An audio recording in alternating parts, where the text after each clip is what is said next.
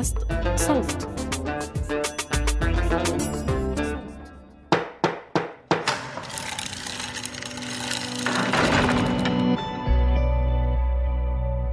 في شهر كانون الأول من عام 2020 تم توقيف وزير البيئة والشؤون المحلية التونسي في ذلك الوقت مصطفى العراوي والتحقيق مع مجموعة من الأشخاص في مناصب مختلفة في الجمارك والحكومة بسبب الاستيراد الغير قانوني ل 282 حاوية من النفايات المنزلية الإيطالية.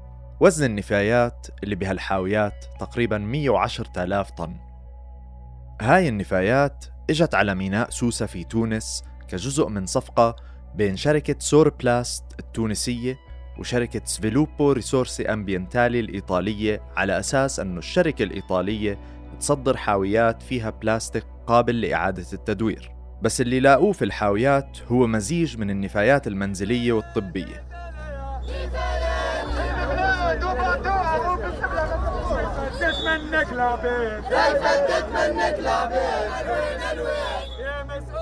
هز زبالتك اسم الوقفة الاحتجاجية اللي أطلقوها متظاهرين تونسيين أمام السفارة الإيطالية في تونس جملة باللهجة التونسية بتعني رجعوا زبالتكم. ممارسة تصدير واستيراد النفايات مش غريبة. في كتير دول حول العالم تستورد النفايات لأنه في بلاد بتنتج كتير نفايات وما بتعرف شو تعمل فيهم. فهي بتوفر مصدر دخل للدول والشركات المستوردة. موضوعنا لليوم رح يكون عن آثار هاي الممارسة وليش ممكن تشكل خطر على الدول المستوردة زي تونس.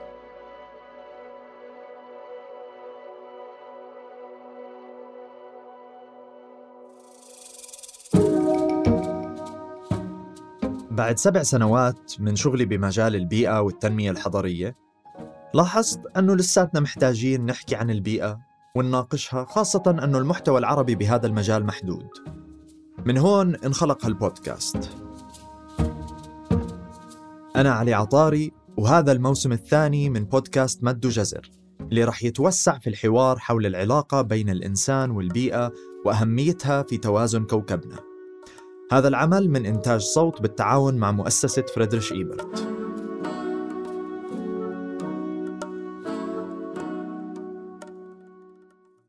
هذا الاستيراد أو التعامل بين الشركتين كان على أساس أنه عملية رسكله البلاستيك.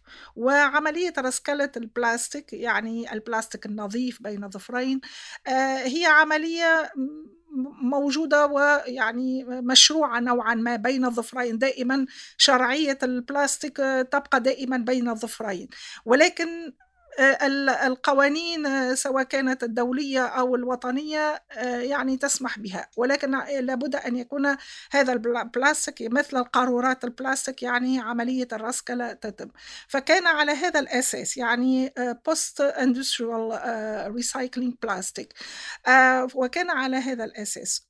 هذا صوت سامية الغربي معلمة في مجال العلوم البيئية من تونس وناشطة بيئية وعضوة في مجموعة من الشبكات والمبادرات منهم شبكة تونس الخضراء العاملة مؤخرا على ملف النفايات الإيطالية.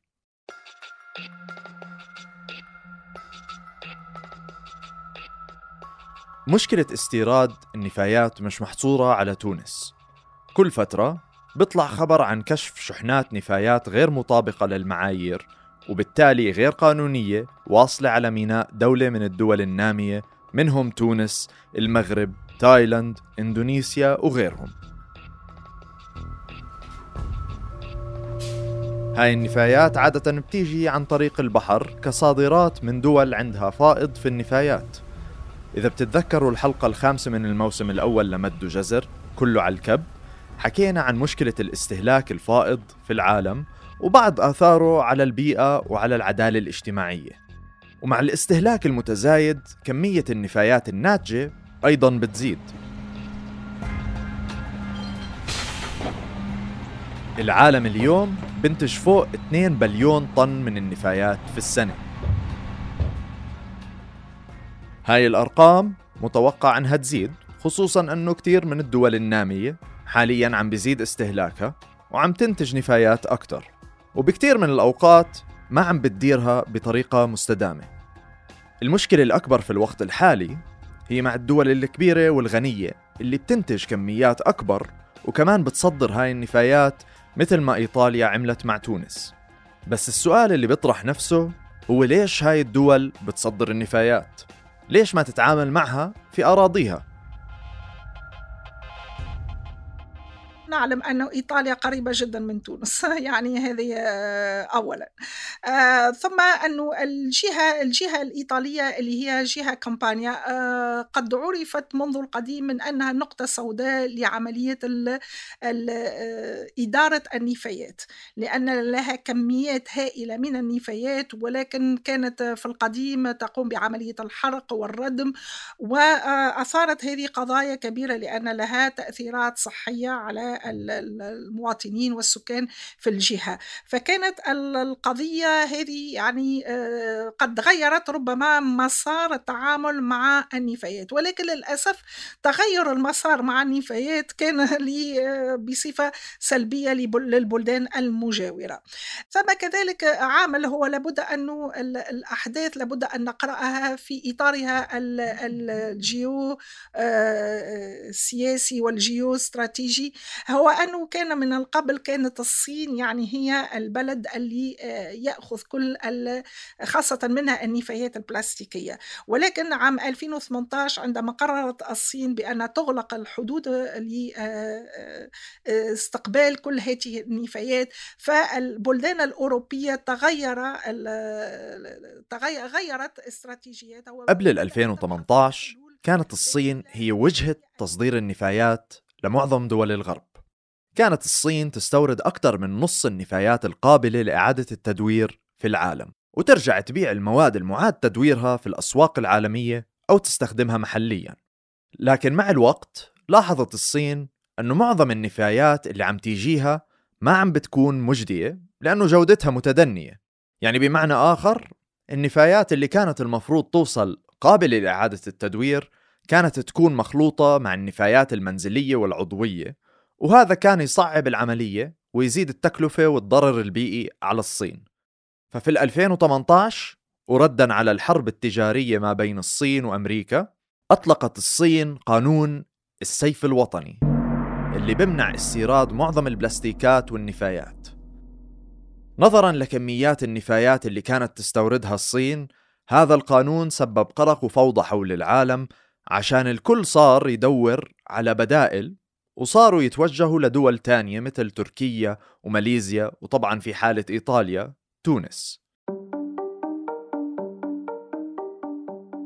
واحد من الأسباب الرئيسية أن الدول بتختار أنها تصدر نفاياتها هو صعوبة وتكلفة التخلص من النفايات بالطريقة الصحيحة. يعني على سبيل المثال تكلفة التخلص من طن من النفايات في إيطاليا بكلف حوالي 100 يورو وفي تونس بكلف أقل من 6 يورو. في العقد بين الشركتين الجهة التونسية كانت رح تقبض 48 يورو لكل طن تتخلص منه. يعني هامش ربح عالي جدا لكن على حساب صحة وبيئة الوطن. طبعا في طرق متعددة للتخلص من النفايات. من أسهل الطرق هو حرق النفايات المفتوح واللي منشوفه في كتير دول بتستورد النفايات.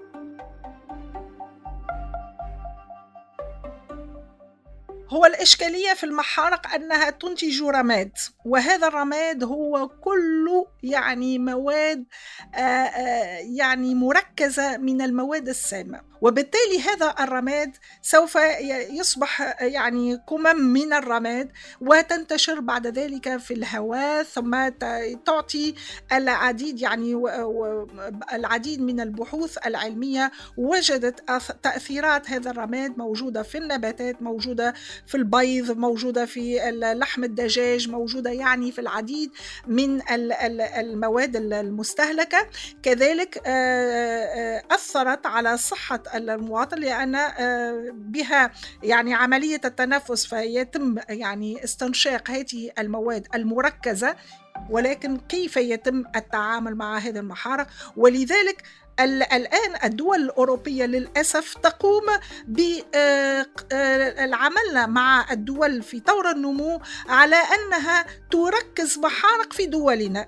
وهذا لأن يعلمون من مسبقا أن هذه المحارق فيها التأثيرات ولكن هي حل للكميات الهائلة من النفايات ولكن لا يتم حرقها في بلدهم ولكن لا بأس لو كان تم حرقها في بلداننا.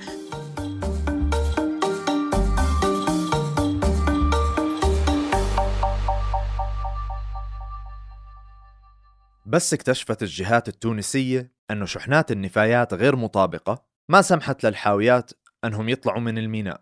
الهدف من هذا كان أنه الجهات الإيطالية تتحمل مسؤولية هذا الغلط وترجع الحاويات على إيطاليا. لكن اليوم 212 حاوية بعدهم موجودين في ميناء سوسة. ممكن تتخيلوا أنه وجود هاي الحاويات مش إشي ممتع للعاملين حول الميناء. لأنه هذه النفايات مع أنها محطوطة بحاويات مسكرة ممكن أنها تتفاعل وتتحلل مع الوقت. وهذا بنتج غازات وسوائل مضرة وإلها ريحة كريهة. من الأول العقد بين الشركتين هو مخالف لقانون البيئة التونسي اللي ما بسمح باستيراد النفايات المنزلية إلى تونس من أي مصدر. وحاليا صاحب شركة سور بلاست التونسية هارب من البلد لأنه مطلوب. لكن الأهم من هيك واللي بحط ضغط أكثر على الحكومة الإيطالية أنها تتصرف هو أنه هذه الصفقة كانت خرق واضح لمعاهدة بازل ومعاهدة باماكو. وهلأ سامية رح تحكي لنا شوي عن معاهدة بازل. هذه المعاهدة معاهدة بازل هي المعاهدة التي تنظم كل الحركات الدولية بين الدول حول المواد الخطرة بصفة عامة. يعني ما نعبر عليه transboundary movement فهي تنظم ببنود معترف بها ووقع الاتفاق عليها من كل الدول ووقعتها أغلبية يعني الدول العالم. من بين البنود لمعاهدة بازل فهي تمنع كل المواد الخطرة يعني المواد المصنعة الخطرة مواد كيميائية مثلا خطرة. بالنسبة للمواد مثل هذه المواد كيف ما النفايات المنزلية على سبيل المثال تمنعها إلا إذا توفرت في البلد المجاور يعني بلد الاستيراد له القدرة الإيكولوجية. أضيف معناتها له القدرة الإيكولوجية يعني التي تحترم البيئة آه، في آه، آه، أنه يقوم بإدارة هذه النفايات. إذا لم تكن له القدرة فهو يمنع عليه هذه العملية.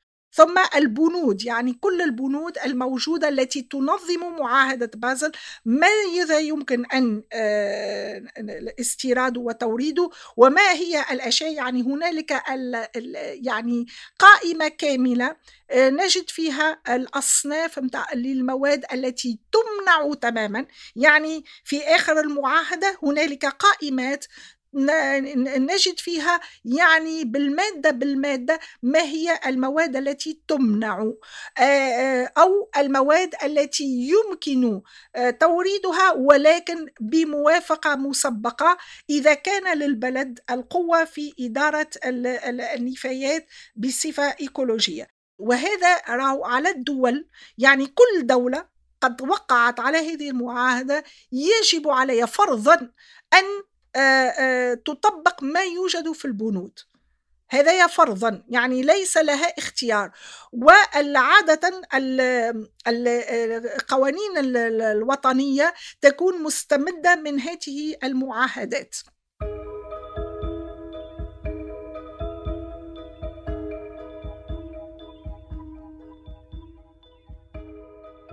بالإضافة لخرق معاهدة بازل هناك أيضا خرق لمعاهدة باماكو.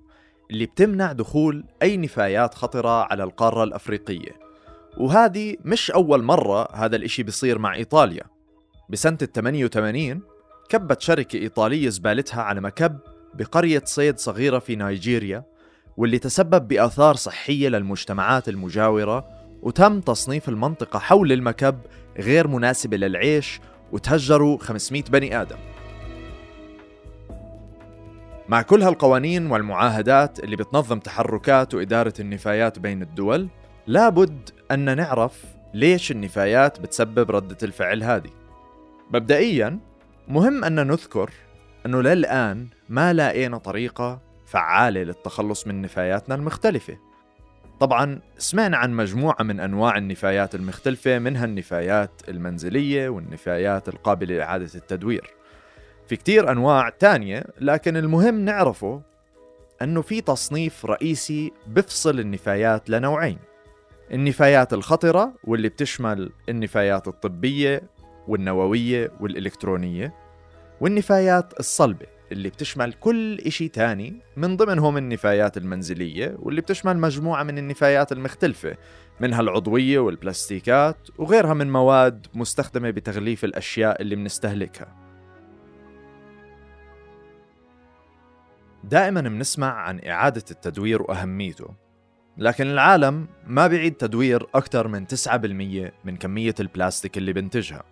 دائما بنرجع وبنذكر البلاستيك لأنه من أكثر المواد استخداما حول العالم اليوم وربما ما ببين لإلنا كمستهلكين مدى الضرر اللي بتسببه هاي المادة.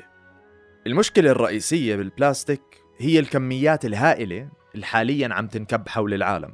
بس البلاستيك كمان له آثار سلبية خلال عملية التصنيع لأنه منتج ثانوي من الوقود الأحفوري وله آثار سلبية على صحة السلسلة الغذائية.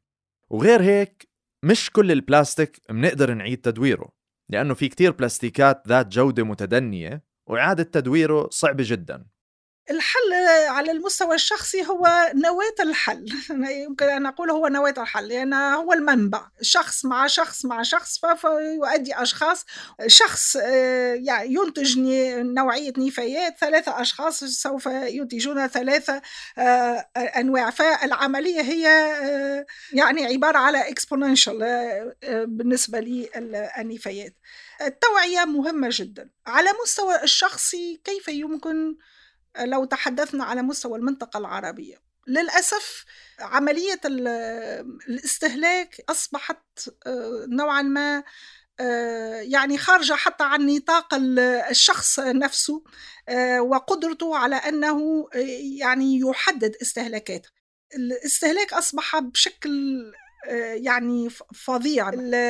عدم القدرة على ترشيد الاستهلاك. من بين الحلول هو التعليم.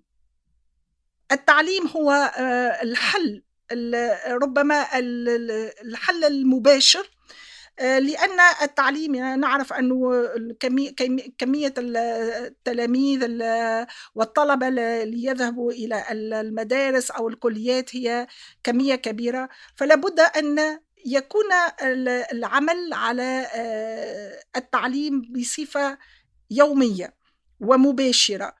إذا جزء من الحل هو التعليم وترشيد الاستهلاك وفهم الصورة الأكبر المتعلقة بنفاياتنا في كتير شغلات ممكن نعملها عشان نقلل من نفاياتنا وهذا لازم يصير جزء من ثقافتنا وحياتنا.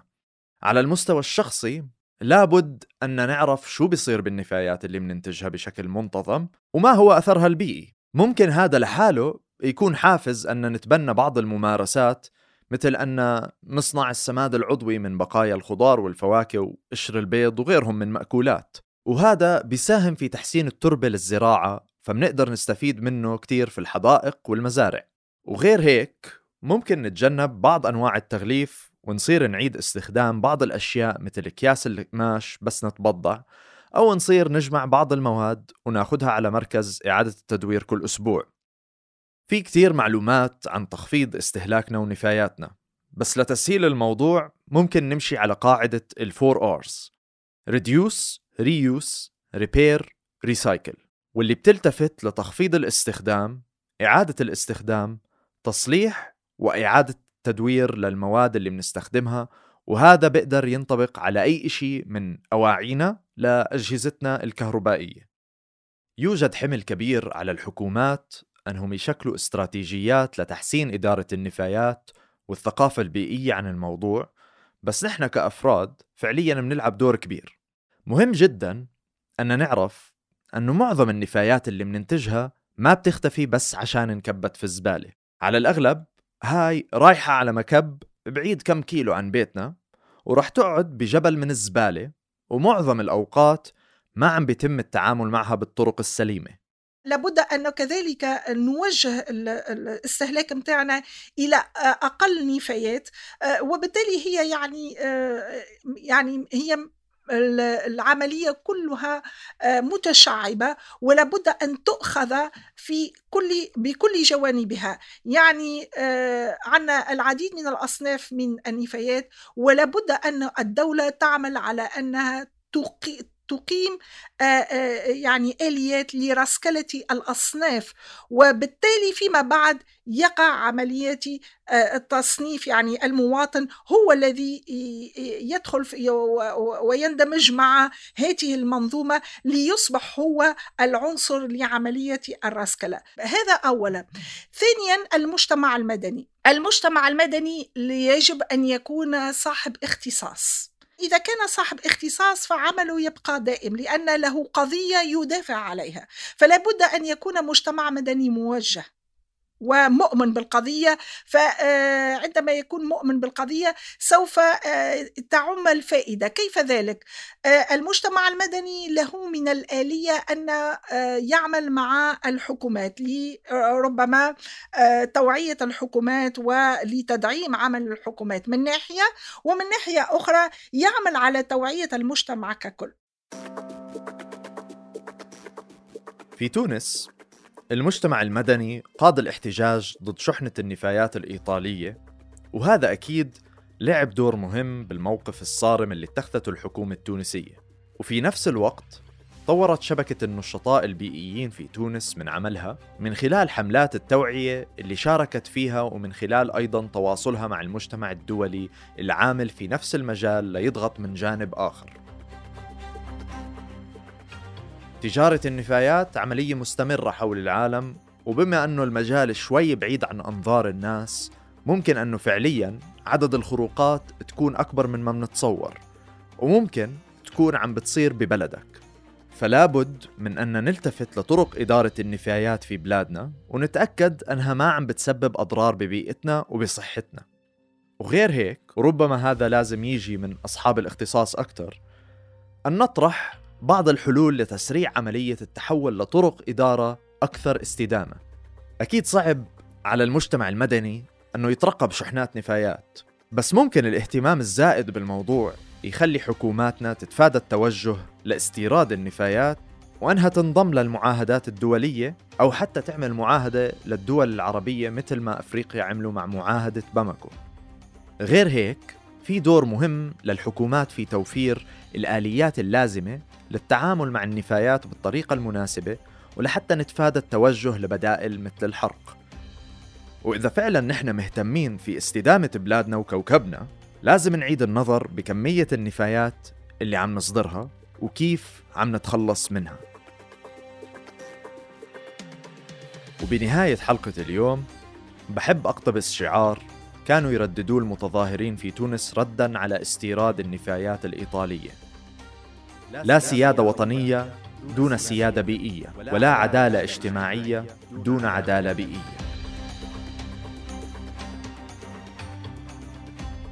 هاي الحلقة من إعدادي وتقديمي أنا علي عطاري تحرير عزة قرقس هندسة الصوت محمود أبو ندى نشر وتوزيع مرام النبالي وبيان حبيب.